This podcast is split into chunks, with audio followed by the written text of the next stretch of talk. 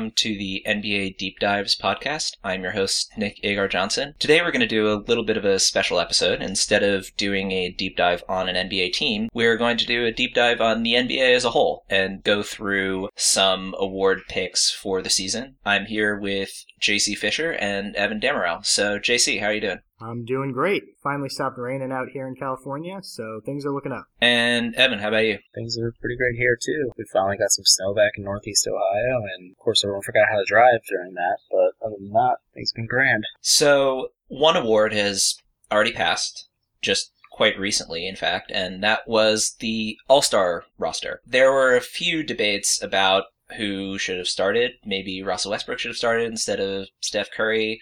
But the more important discussion comes when you're talking about the people who didn't make the all star team at all. Let's just go really quickly through our all star snubs. So I think we're going to do one each. Mine is Chris Paul. I know he's hurt, and I know he wasn't going to play in the game, but his play over the first part of the season, I think, earned him the right to at least be named to the All Star team. And that way, you know, hey, you get to put another person in the game anyway because you get to name his injury replacement. But I think his play over the first half of the year really earned him the honor of being selected. I don't necessarily disagree with you at all. I think Chris Paul's probably still the best point guard in the league and one of the all time greats. He was playing like it. He was leading the Clippers, and they've been significantly worse with him out. So no, no disagreement here. No, I totally agree on the Chris Paul thing. And then you were talking about a possible replacement, and I guess another stump for me probably would have been Mike Conley. Even though the uh, guard spot, especially in the Western Conference, was crowded, I don't know. This felt like it'd be Mike Conley's year finally, and especially after that max contract he signed, he definitely has backed it up with his play lately on both the offensive and defensive side of the floor. And yeah, just I thought it got snubbed. It's kind of unfortunate, but it is what it is at this point. So who do you think Conley should be replacing? I mean, who's on the team now that you would replace? I'd have to. I mean, honestly, it's a solid selection for the West when I look at it, but probably the weakest player out of all the picks is maybe Klay Thompson for me, just because Klay has the benefit of playing for the best team in the league.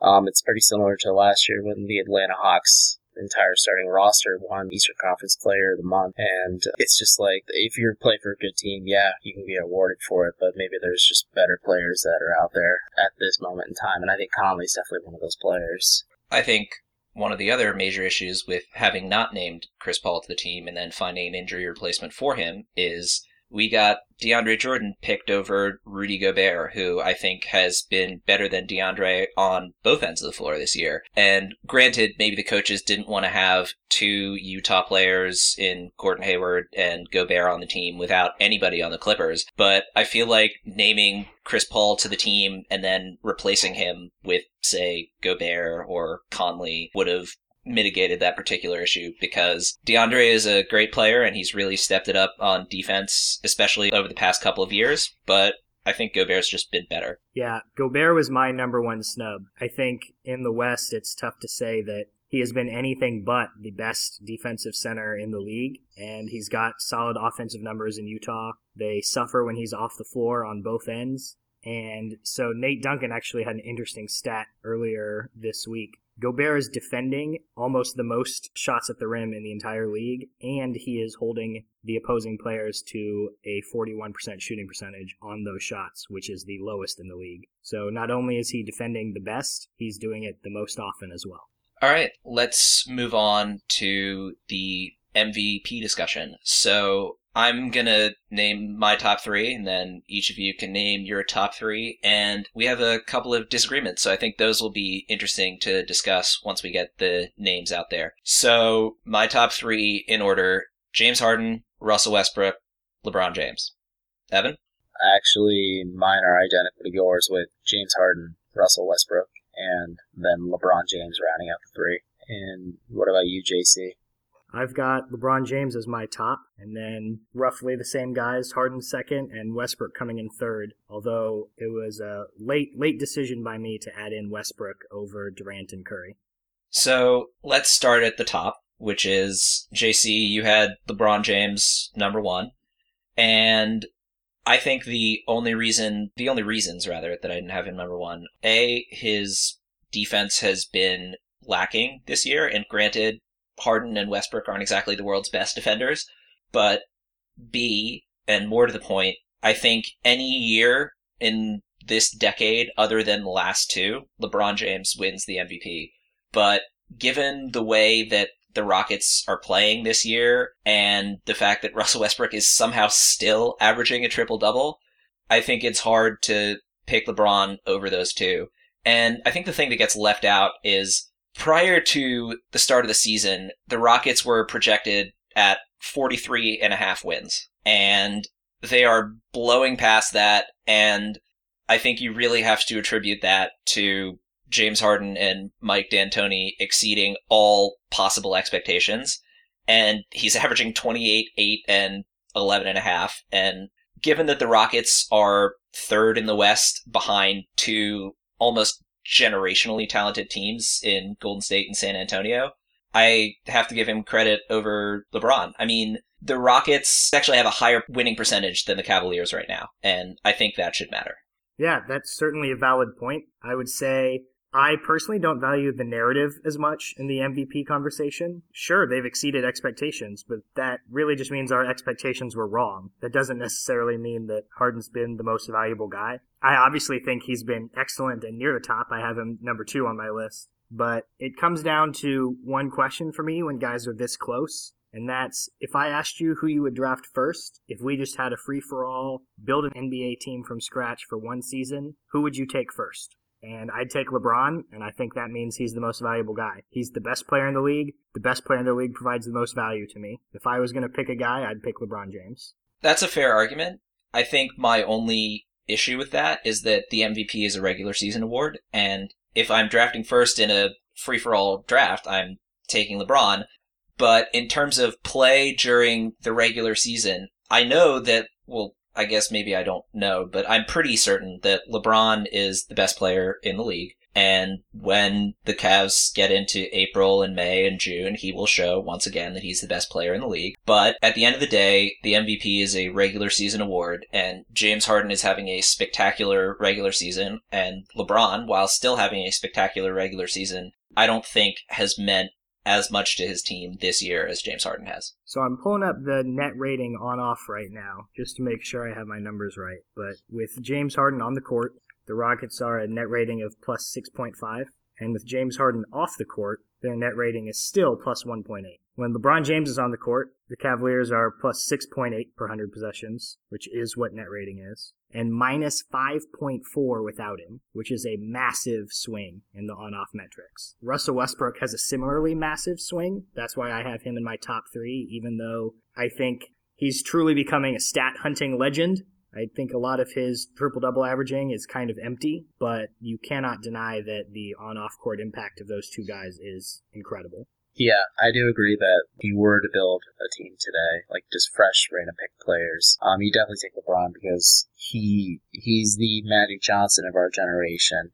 That he makes everyone around him better because he's willing and active open passer and everything else, and he can rebound, he can defend, and he can score at will. But like Nick said, he's obviously doing what he does every year, which is people like to punt as LeCoast and everything, where he just kind of goes through the motions and conserves his energy and then activates Zero Dark 30 as he so puts it on Twitter right around the playoff time every year. And uh, I don't know. It's just maybe it's a little bit of fatigue too, and maybe LeBron's been ruffling a few feathers with the media lately too. It's just his negative comments, which is fine. I mean, hey, the guy's been pretty squeaky clean for 14 years. He's allowed to voice his mind after a while. And it's no offense to Chuck or anything, but um, it's just that, and coupled the fact that I feel maybe some people are gonna have some voter fatigue, especially with Steph Curry, and the fact that even though the Warriors are breaking all these records, um, you have a player like James Harden who's just been off the charts lately in terms of just his scoring output and his playmaking ability, and the fact that he's definitely been the catalyst and the reason why the Rockets have, from definitely what people expected to be just an average or an above average team, to one of the probably, without a doubt, the top three teams in the Western Conference. And that's why I give it to him. And then I have just have Westbrook at second because I do agree with PJC that he definitely does pad his stats a lot. He likes to snag every rebound he can, but at the same time, the one who runs. I mean, he is the team, like you have said.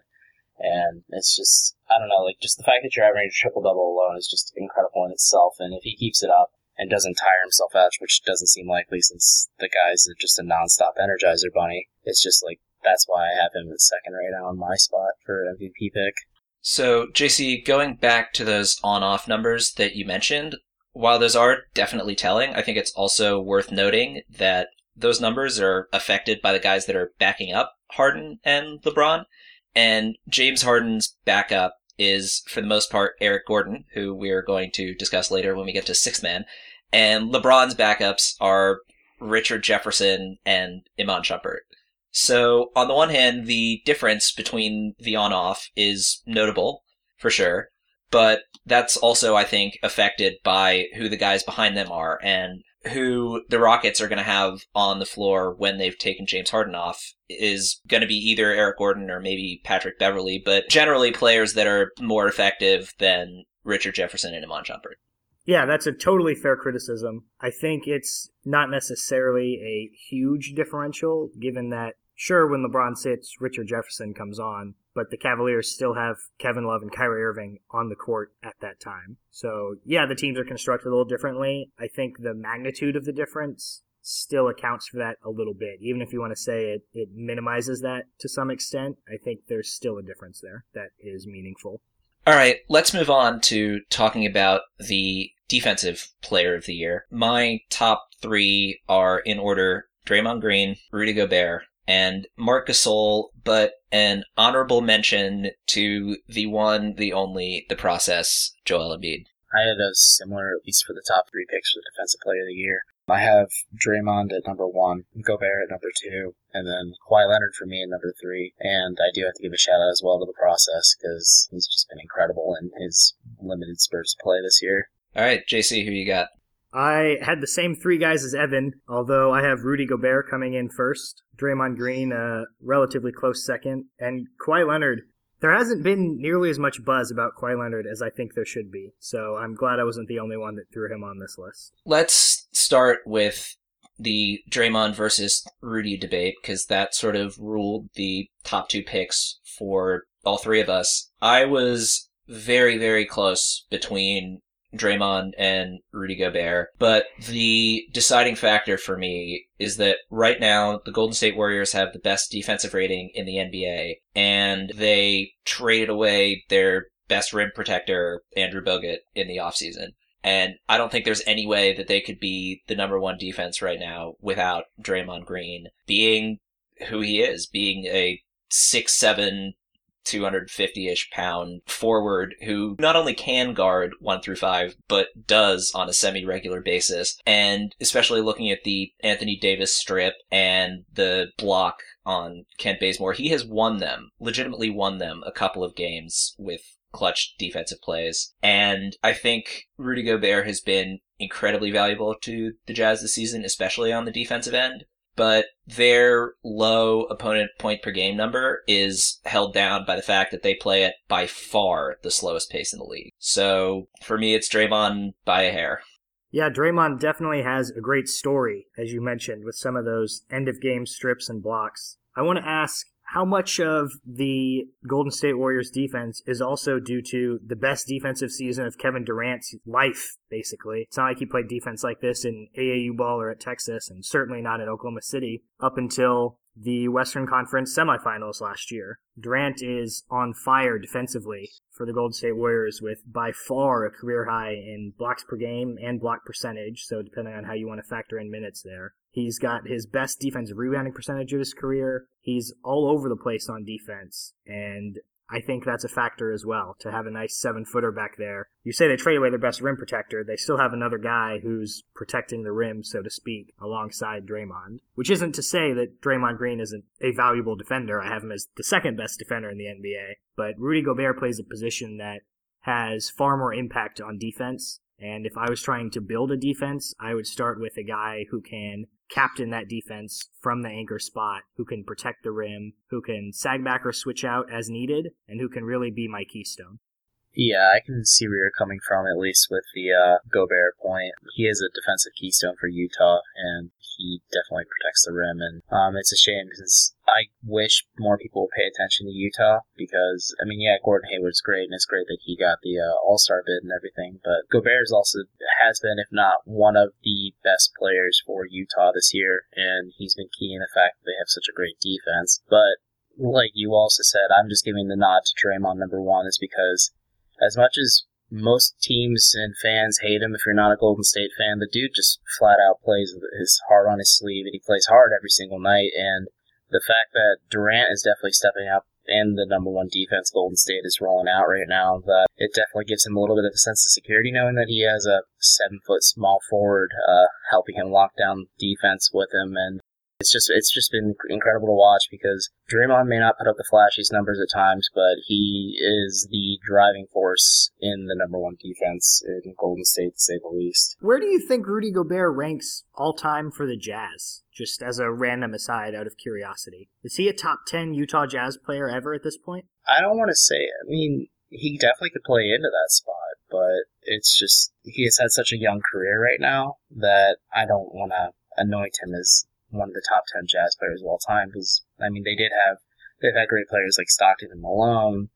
Deron Williams was great for them in his heyday. Um, you have, I mean, Andre Kirilenko too, like players like that back in the day. Then you have players like now, like Hayward and everything else. It's just Utah has always been a solid basketball team. They've always drafted well. They've always picked good talent, and they've always built around it. But I could definitely say, towards the end of his career, if Gobert plays it out in Utah, and doesn't pull an Enes Kanter and give the cold shoulder to them on the way out, I definitely could see him playing his way into the top 10 spot for the Jazz as a top 10 player all time for them. I totally agree with Evan. I don't think he's played enough yet to be in that top 10 status just because the Jazz were a perennial playoff team and finals contender for so long. But I think he's definitely on track. So let's talk about the number three spot in this. Both of you had Kawhi Leonard. I had Marcus Gasol. And I think the main reason that I didn't have Kawhi Leonard on there was after I read Matt Moore's piece about Kawhi Leonard's defense, it sort of changed my opinion a little bit in that I at least understood why his on off court defensive numbers were not particularly great, but goodness, it's hard to discount just how consistently he neutralizes the best player on the opposing team. And it was really tough for me. And I think the reason that I went with Marc Gasol in the end is that the Grizzlies have had so many injuries this year and yet they still have one of the best defenses in the league. And for a while there, it was just Marcus Gasol putting them on his back. Honestly, on both ends, but particularly on the defensive end, keeping them afloat. Uh, yeah, I can see what you mean. Obviously, Marcus Gasol's been great, and he has obviously just been a solid player throughout his entire career, especially since he's played with Memphis his entire career. And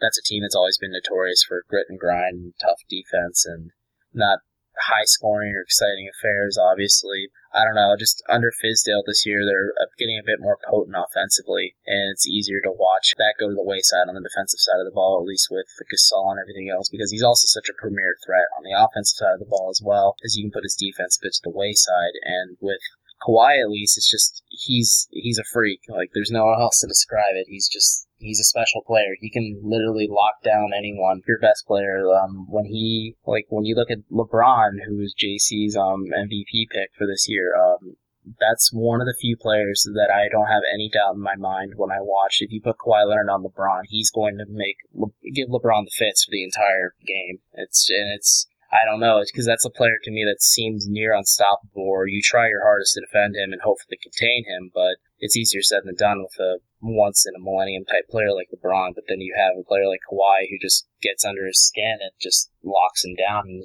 I can't explain it. It's incredible. All right, let's move into the All NBA team discussion. So let's just get started with the first team. I had Russell Westbrook and James Harden as the guards. I think that's pretty easy. I had LeBron James and Kevin Durant as the forwards, also pretty easy. And as a Kings fan, this hurts me to say, but I have to put Anthony Davis in as the center. He's now played more at the center than power forward this year, and he's put up some incredible numbers. He's been more efficient on offense than Cousins has. He's been better on defense. And even though it hurts me to say, I have to put Anthony Davis in over DeMarcus Cousins as first team center. For me, for first team at least, I have Russell Westbrook and James Harden as my guard positions, which are also my top two picks for MVP. And then at forward, both forward positions, I have LeBron, James, and Kevin Durant. Um, also, obviously, also pretty safe picks. And I did you if solid as a Kings fan, and just in my honest opinion, uh, I have Demarcus Cousins as the best for the center position right now. And as great as Anthony Davis has played, I just think by and far Demarcus is still and has been the best center in the league for a while now. And as poorly as Sacramento shows record wise, at least, it's pretty hard to ignore the fact that they have a incredible player in Cousins. And I mean, these individual rewards are definitely maybe something to help quell his temper when he doesn't make the playoffs for another year. Yeah, I have the exact same first team as you did, Nick, and I think we're about to have a very interesting conversation as to why DeMarcus Cousins should be first team or second team or no team at all. Yeah, let's let's go right into that. JC, you didn't have him at all, which I'll I'll look past how personally offended I am by that. but I guess my question for you is I could see, obviously, since I didn't put him on the first team, I could see why you wouldn't want him on the first team. I could see even why you might not want to have him on the second team, where you could say Marcus Gasol is leading a playoff team. He should be there, where you could say Rudy Gobert has been incredible defensively and very efficient offensively. And I could see why you could put Rudy Gobert there. But the fact that you don't have him even as the third team center, I think really surprises me. Why do you why do you hate DeMarcus Cousins so much? Like what did he do?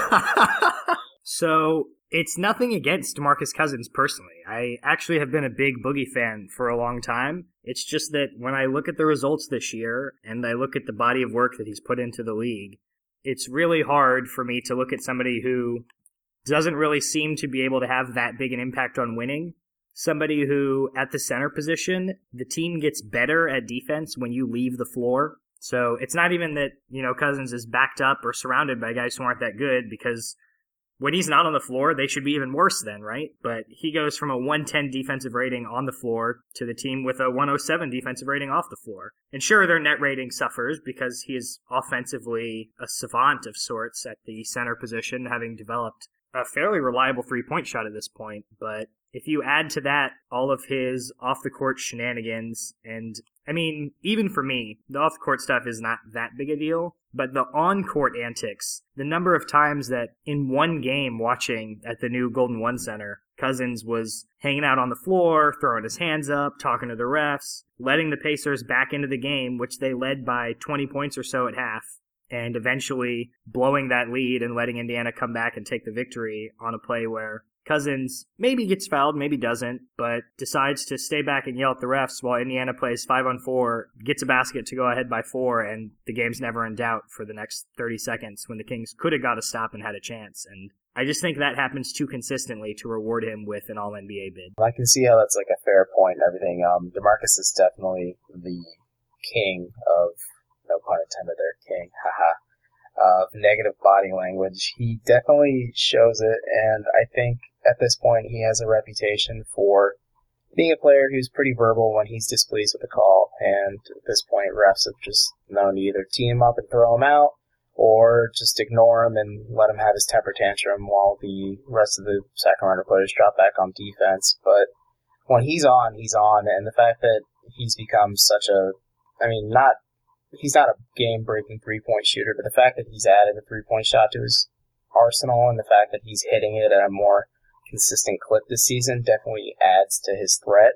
Um, I mean, granted, Davis does shoot threes as well under Gentry's system, but I I don't know. It's just Demarcus just to me is like he accomplishes something new every year, in spite of the fact how poorly the Kings have shafted him over the years in terms of putting talent around him. Let me just put some stats out there on DeMarcus before I let this drop. So he is shooting 37.6% from three on almost five attempts per game. He is second on the team in assists, 0.1 behind Ty Lawson, who's nominally the best passer on the team. He is second on the team in steals, 0.1 behind Rudy Gay, who's now out for the rest of the season. He is leading the team in blocks by a wide, wide margin. And he is one of the best offensive players in the league, much less just centers. And his defense does leave a lot to be desired. And I think that's particularly harmful given that he is a center. But just his incredible impact on the offensive end. And I think that to me just signifies that he at least is one of the best two or three centers in the league. Whether you have him as the best is a different matter. But yeah, I guess it's more like I could see why you wouldn't have him first or second, but I think he's been more impactful than Rudy Gobert. But let's move on to the second team where I think we're going to have a lot more differences than on the first team. So I had Steph Curry and Kyle Lowry as my guards. I had Kawhi Leonard and Giannis as my forwards, and I put DeMarcus in at center on the second team. You're not going to get much disagreement from me again, oddly enough. I have Gobert as my center, so Davis first team, Gobert second team, and no Cousins still. So for my second team spots, I have Steph Curry and Kyrie Irving for my guard positions. Kawhi Leonard and Anthony Davis for my forward positions. And then I have Marc Gasol at center for me. So what made you leave off Giannis? Uh, I have Giannis on my third team, and it's just the fact that as great as Giannis has played, um, the Bucks have come back down to earth the past few games, and just it's tough. I mean, it's great that he made his first All Star game ever, but he's got to go up against players like LeBron and Durant and Leonard and even Draymond too. If Draymond somehow sneaks into the second team just from defensive ability and the fact that he's a catalyst for uh, Golden State, it's definitely tough. I mean, not tough, I should say. Uh, Giannis is definitely deserving of the second team if he gets it. I'd be more than happy to say he got it. I'm a big Giannis fanboy. Um, before he was the Greek freak, I used to call him the alphabet because um, and whenever I because I bought a Bucks Giannis jersey when he was first drafted, and people always say, "Oh, how do you spell that?" And I said, "Oh, it's the alphabet." But um, no, um, the alphabet is definitely deserving of a second team, but I have him on third team for me personally, just because there's so many good players at every position that it's definitely hard to say, okay, how do I rank them? And I just personally think Kawhi is just the better player. And then Giannis right now, especially when you look at San Antonio, who's by and far the second best team in the league, and Kawhi's definitely been one of the main reasons why they're at that position right now. Maybe the other reason you have Giannis on the third team is because you've got Anthony Davis as a forward rather than a center. I guess that's yeah, that's a that's an interesting debate right there whether he gets listed as forward or center because on the one hand he has been a power forward for basically the rest of his career besides this year, but on the other hand he has been playing a lot a lot of center especially recently and I think that also shook up my rankings. But the other difference between your second team and JC's and mine was that you had Kyrie Irving on the second team. I didn't have Kyrie at all. And maybe there's something that I'm missing, but I think what it came down to for my third team was deciding between Isaiah Thomas and Kyrie Irving, and they're both horrendous defensively, and I think Isaiah's been better on offense. But why did you have Kyrie on the second team? I might be in the minority here, and it's just the fact that I honestly believe Kyrie is the best point guard in the Eastern Conference. He might not be a true point guard, but the fact that he has the virtue of playing with LeBron, who's more of a playmaker than he is, but um, he slightly increased his assist numbers on the year. Um, he's having a career year in shooting percentage, and the fact that his point totals have gone up um, in career average at least 3.2 points. And um, you mentioned before, like earlier on, that uh, Demarcus is one of those players that can just go off for an insane stat total every night. Uh, Kyrie's just one of those players too to me, and so is Isaiah, of course. But um, I just have a slight preference right now to Isaiah, just from the fact that Kyrie's playing on the best team in the Eastern Conference and probably the third best team in the NBA right now. Um, that's also, I mean, you can debate Houston in that spot as well, but that's just splitting hairs. But um, Cleveland does definitely struggle for a while, but Boston and, and Toronto as well have all struggled too. But Cleveland still has that comfortable lead on everybody else in the Eastern Conference, at least between the first and the second seed. And honestly, it's just like um, the old saying that there's certainties in life. It's uh, death, taxes, and the Spurs winning at least 50 games and making the playoffs. Um, you can also tack on LeBron making the NBA Finals for however many years it's been now, and it's just Kyrie gets the virtue of playing for in the best team in the Eastern Conference right now, and the fact that um, he's just putting up such better numbers lately and that's just why I think he gets a slight edge because defensively, like you said, he and Isaiah are horrendous, but I just think he has a slight edge right now on Isaiah just from record. I guess then the other question is given their defensive struggles, you said you thought Kyrie is the best point guard in the East, so I guess that means you also have to discuss Kyle Lowry and John Wall, who, unlike Thomas and Kyrie, are at least decent defenders. I think Kyle Lowry is one of the best defensive guards in the league. I think John Wall has at times been one of the best defensive guards in the league and is certainly doing better on that end this season than he did last year. So I guess for you, is it just Kyrie's nuclear ability that sort of has you vaulting him into the second team? Yeah, it's his nuclear ability, and with that nuclear ability, he can just take over games. Like LeBron, you can expect a consistent 26, 7, and 7 from him, but Kyrie, it can be a quiet 20 points, or some nights, like against New Orleans, even though they lost the other night, he put up a stat total of 49 points, a mediocre 4 assists, and 2 rebounds, but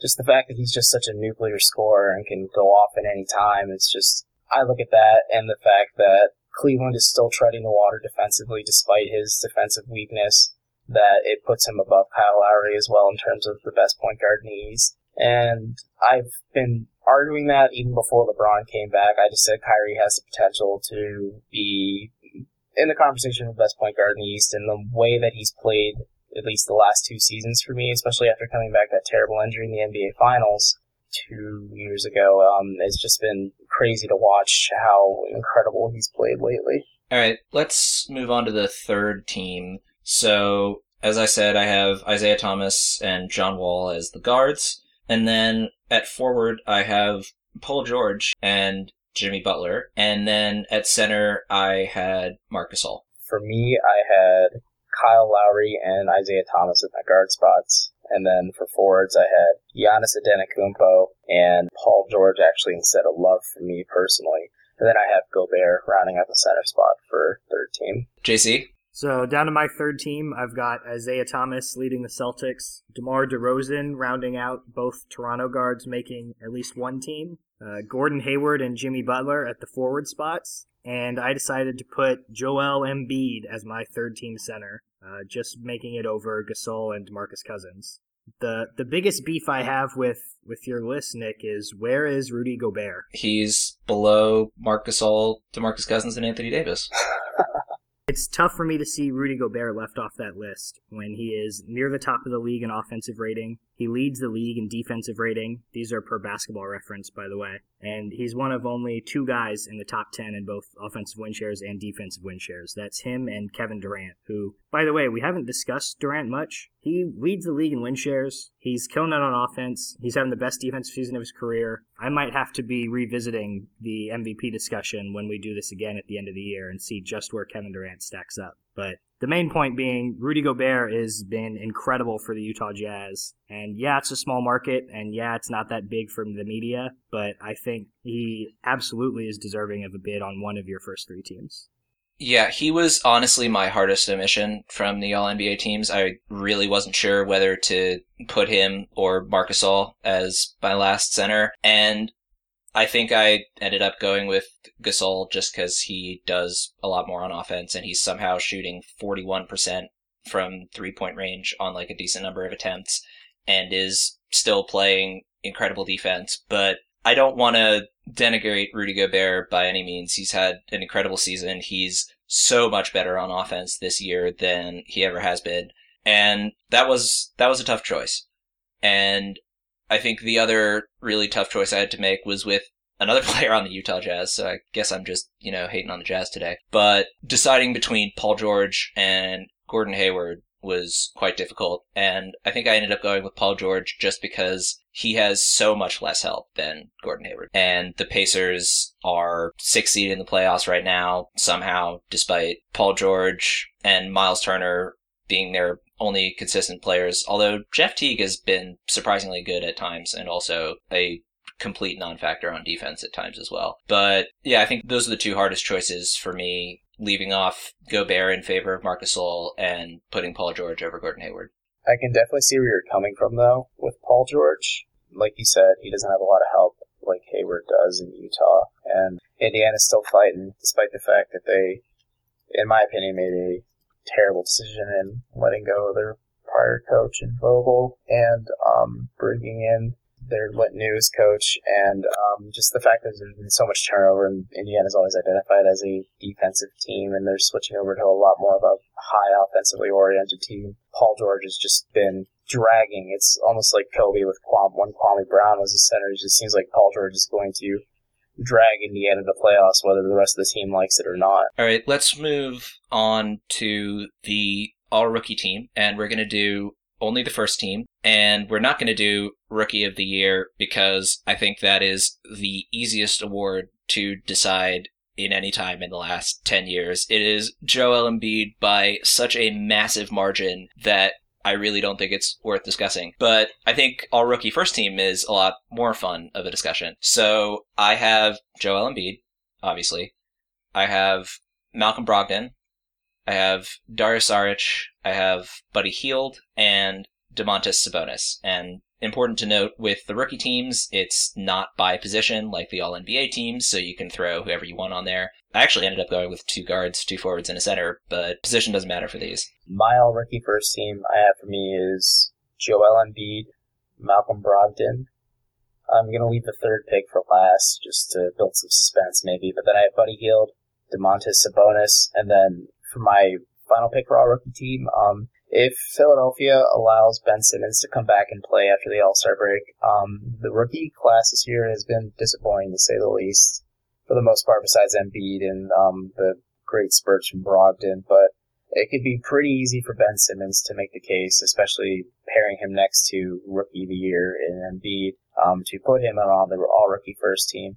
But if Ben Simmons doesn't end up coming back, um, I'm going to have to give the pick to Dario Saric, which is just even better for Philadelphia because they just have such a plethora of young talent right now. I mean, maybe it's just me, but come on, these are the midseason awards. You can't put Ben Simmons on there. He hasn't even played. I'm just using speculation at this point. I'm just I'm going off the very, very, very limited summer league highlights that I stayed up some nights to watch Ben Simmons pull off, and it's just I'm thinking he's going to be special if he's able to come back and come back healthy, of course. But Philadelphia likes to err on the side of caution when it comes to injuries. When you look at, especially Joel, like if you look at a player like Joel, who's now changing the uh, NBA one game at a time, whether it's on social media or on the floor. And um, I think if they allow Ben Simmons and they believe he's fully recovered to come back onto the floor and play, I think he can easily make the case to make the all rookie team before the season is over. And also, to be fair, unlike a lot of the rookies in this class, at least he hasn't actively hurt his team on the floor this season. That's true. JC, what about you? This has been a tough rookie class to award, not because there are so many guys worthy of first team, but because it's hard to find guys worthy of first team. So for me, you've got Embiid, I say obviously. Malcolm Brogdon, although he's cooled down a little bit lately, has been excellent. Dario Saric makes the team as well, especially since the turnover to a new calendar year. And I struggled a little bit with the last two spots. Uh, I'm a University of Oklahoma grad myself, so Buddy Hield is deep in my heart, but I just haven't seen him do much other than shoot the three, and even that he's had his ups and downs. So my team is rounded out by undrafted rookie free agent Dorian Finney Smith from Dallas and Jamal Murray, who looks more explosive and more comfortable every time I turn on the Denver Nuggets for one reason or another. I think he's having a better and better year as the season goes on and looks like he could be a gem that uh, some teams who passed on him might be regretting already. I can definitely agree with Jamal Murray. Um, might seem a bit front runner of me since I do watch a lot of the Cavs since I live in Northeast Ohio, but I've always been a big Kentucky fan, and Jamal Murray was just lights out incredible last year for Kentucky, and um, he's definitely been great for Denver. But it's it just it'll like you said if they're able to make some move, if Denver's able to make some moves, and if they're able to dump off Jameer Nelson on, let's say Cleveland or something, who's you know desperate to look for a backup point guard because that's all LeBron's been talking about lately. Um, it'll definitely give him more play time, but um, Jamal's definitely been Jamal Murray's definitely been great this year, to say the least. I'm not sure whether it says more about this rookie class that Dorian Finney-Smith made your team, JC, or whether it says more that I hear that and I'm not instantly against it. the fact that it's reasonable, that I think it's very reasonable that you put an undrafted free agent rookie who can't shoot on your all rookie first team, I think says everything you need to know about how the rookie class has played so far this season. Yeah, down in Dallas, Finney Smith has been enough of a revelation, perhaps a stretch of the use of the word there, that all those losses at the start of the season kept finding bright spots in the play, not just of Harrison Barnes, but of Dorian Finney Smith as well. He's been excellent on defense, especially for a rookie, and his athleticism has helped in a number of ways when I watch their games, so I think he's earned my final spot. All right, let's move on to six man of the year. And I think this is another one where we're all going to be mostly in agreement. So, my top three in order Eric Gordon, Lou Williams, and one guy that neither of you had actually, Zach Randolph in third. For me, I had Eric Gordon, Lou Williams, and then I did have Enes Kanter in my third spot, but chair had to get in the way of that. So right now it's just between Eric Gordon and Lou Williams, and honestly, it's just Eric Gordon for my overall pick for six man. Yeah, I have Eric Gordon taking home the award as well. He's having what looks to me is far and away the best season of his career. I still have Enes Kanter second. It's a midseason award, and to this point in the season, I think his offensive rebounding, he's got highly skilled post moves all the time. I do think it's just too bad that his chair incident, shall we say, will keep him out of the spot by year's end. But he does get my fake midseason trophy there for second place six man. And then I finally have Lou Williams there as well, just a perennial six man of the year contender. Constantly draws contact and fouls that I'm not really sure what people are thinking when they get into him because he's not going to shoot over you, but he gets the line, he gets to the basket, and he finds a way to make it work day in and day out. Yeah, I think the only reason that I had Zach Randolph over Enes Kanter, and I actually had Zach Randolph over Enes Kanter before the chair punching incident, and I think the main reason for that is neither of them are particularly great on defense, but Zach Randolph is less terrible, and he also plays more power forward than Enes does, so I think his defense overall is less harmful to the team. And the Grizzlies are also a better defensive team than the Thunder, so clearly they're working around Randolph's issues better, and their stats are very similar. Although Zach hasn't been as efficient as Enes has. Again, he's putting up 14 and 8. He's actually handling a decent amount of the playmaking responsibilities for the second unit for the Grizzlies. And I just think his defensive struggles are less harmful to his team than Enes Kanter's have been. I think you make a lot of good points there. Uh, by the end of the season, Randolph probably has a chance to climb to second or even higher, especially when you add in the former starter who accepted selflessly this demotion in order to help better the team, which is an underrated aspect sometimes of when we look at this type of award. Yeah, I definitely agree with JC on that one. Um, it's huge for uh, for a player who's been a starter for so many years to accept the fact that maybe his game is better off the bench for them, and um, he's definitely been huge for Memphis this year. So I could definitely see Randolph climbing up, especially with Enes Kanter punching a chair, and as the Thunder writers still annoying to talk about. Uh, thankfully, the chair is unharmed though, so. Yeah, we glossed over it just because it's so obvious, I think, that Eric Gordon is going to win this award. But he was leading the NBA in three pointers made for a while earlier in the season. Like, he was ahead of Steph Curry in three pointers made on the season, which is just absurd. And all of the potential that, you know, caused him to be such a big piece in the Chris Paul trade. You know, he was a 22 point a game scorer before he got to New Orleans and was just hurt all the time. And I don't think it's discussed enough that Eric Gordon really, really didn't want to be in New Orleans and signed the offer sheet with Phoenix and basically begged New Orleans not to match it. And now he's on a team of his choosing and he's playing alongside James Harden and he just gets to shoot ridiculously open three pointers all day long. And to his credit, he has been he has been nailing them and he's been such a force for that team. let's move on to coach of the year. And for me, I've got Mike D'Antoni number one, Gregg Popovich number two, and Steve Kerr at number three. I have the same exact list as you, Nick, with D'Antoni, then Pop, and then Kerr. I also have a different order with Steve Kerr and then D'Antoni and then Popovich. So same guys, but mixing it up a little bit.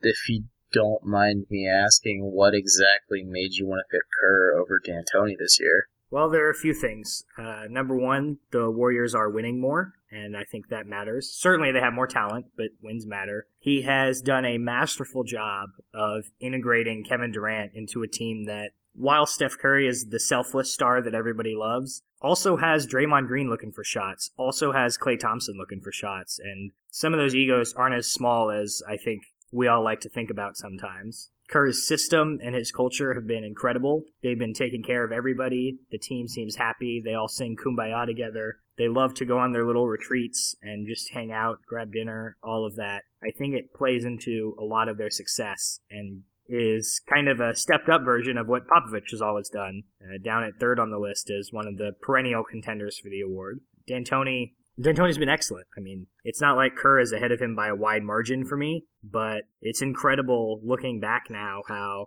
New York and LA front offices let their situations change their opinion of a guy who was always thought of as an offensive maestro and an excellent coach. And then a team like New York took away all of his tools to run, gave him a bogged down system, and then wondered why things didn't work and had to let him go. Uh, looking back now, it's hard to say D'Antoni ever lost his ability, but was just looking to build the right team again. And I don't think there has been a more perfect fit of player and coach since Red Auerbach and Bill Russell throwback. I don't think there's been a more perfect fit between coach and player than giving Mike D'Antoni James Harden. And the reason I had D'Antoni and then Popovich ahead of Kerr, the Rockets only have six fewer wins than the Warriors. Spurs only have five fewer wins than the Warriors. And Kevin Durant, I think, granted the ego management is important, and that's why Phil Jackson has 11 championships, more than I think anything else. But the Warriors were supposed to be this good the Spurs lost Tim Duncan. They were supposed to still be good. They still had good players, but I don't think they were supposed to be this good. And the Rockets definitely weren't supposed to be this good. And I think when the Spurs somehow managed to maintain their incredible level of play without their locker room leader and defensive leader, Duncan was still a great defensive player last year. And the fact that they've managed to keep it together, I think, is incredibly impressive. The Rockets being anywhere near the third seed is basically, I mean, it's a combination of Daryl Morey getting perfect players in Ryan Anderson and Eric Gordon to fit that team, and pairing Mike D'Antoni and James Harden seems like a win every time. But again, I think it's a lot harder to bring the Rockets from 41 and 41 to where they are now than to bring the Warriors from 73 wins last year to 41 and 7, having replaced Harrison Barnes with Kevin Durant. Yeah, those are all good points. I, I think I place a higher value on the difficulty of managing those relationships and making sure that all of that is maintained, especially with their number of stars. And I respect that immensely. So that's probably what bumps Kerr over the top for me. Yeah, for me it was a, I mean it was close between uh for all top three for all three of my picks, but I just I had to go with um Pringles for number one, just because of the fact that um, it's just it's been incredible. Like I thought he was a after his stint in New York and then L.A. Like okay, he's just too stubborn to make it work. Like his system won't work in the NBA because they don't play defense. And then he landed a good deal in Houston, and he got a phenomenal playmaker and player in James Harden, who is even though he's a shooting guard by nature, now plays point guard for them, and then you pair him with Patrick Beverley, who's a great defensive player and knows his role and doesn't expect the ball in his hands and is just to go out and play defense and get under the skin of opposing point guards. Um, it's just it's been a transformation for Houston. Like we talked earlier about how I have Harden as my MVP pick, just because a lot of people weren't expecting this type of shift, at least from Houston when the season began. And maybe part of that is we should have maybe changed our expectations a little bit or maybe expected a bit more out of it. But th- it's just been awesome to watch what Houston's done so far. And real quick, Nick, to what you said about how he landed Harden, which is the perfect player for him. Steve Nash back in the day was pretty perfect in those uh, D'Antoni systems in Phoenix. So, I mean, that was a player that was almost had a system that was handmade for him. So that's the only thing I got to say about that. That's fair. And I guess Harden is more perfect for this Rockets team that doesn't really have a secondary scorer on the level that Amar'e Stoudemire was in Phoenix. But yeah, Steve Nash and Mike D'Antoni were incredible together. I didn't mean to denigrate that by any means. Really quickly though, before we move on, can you still call him Pringles now that he's shaved the mustache? uh, it's just I don't know. It's a nickname I think that never leaves. Um, as much as Kevin Durant wants to be called the servant by people back in the day, I'd still call him the Slim Reaper from every now and then. It's just a nickname that you just kind of look at and I'm like, ah, that sticks. And Pringles just will always stay with me until he finally hangs it up, and even then I'll still call him Pringles when he's not a coach. All right, really quickly before we wrap up, let's just go through executive of the year. I'm willing to bet that we all have Bob Myers at number one. I think it's hard to not have him at number one when you turn Harrison Barnes and Andrew Bogut into Kevin Durant. Number two, I had Daryl Morey for a lot of the reasons that we've discussed in the Harden and Mike D'Antoni section. And then number three, I had Danny Ainge because he managed to add Al Horford and not give up on any of the incredible assets that he's sitting on. I think ranking him third might be harder next year if he still hasn't gotten anything out of that treasure trove of assets. But right now, I think you have to commend him for not throwing those away and instead, you know, making sure that he gets the right deal out of those while also getting the second best free agent?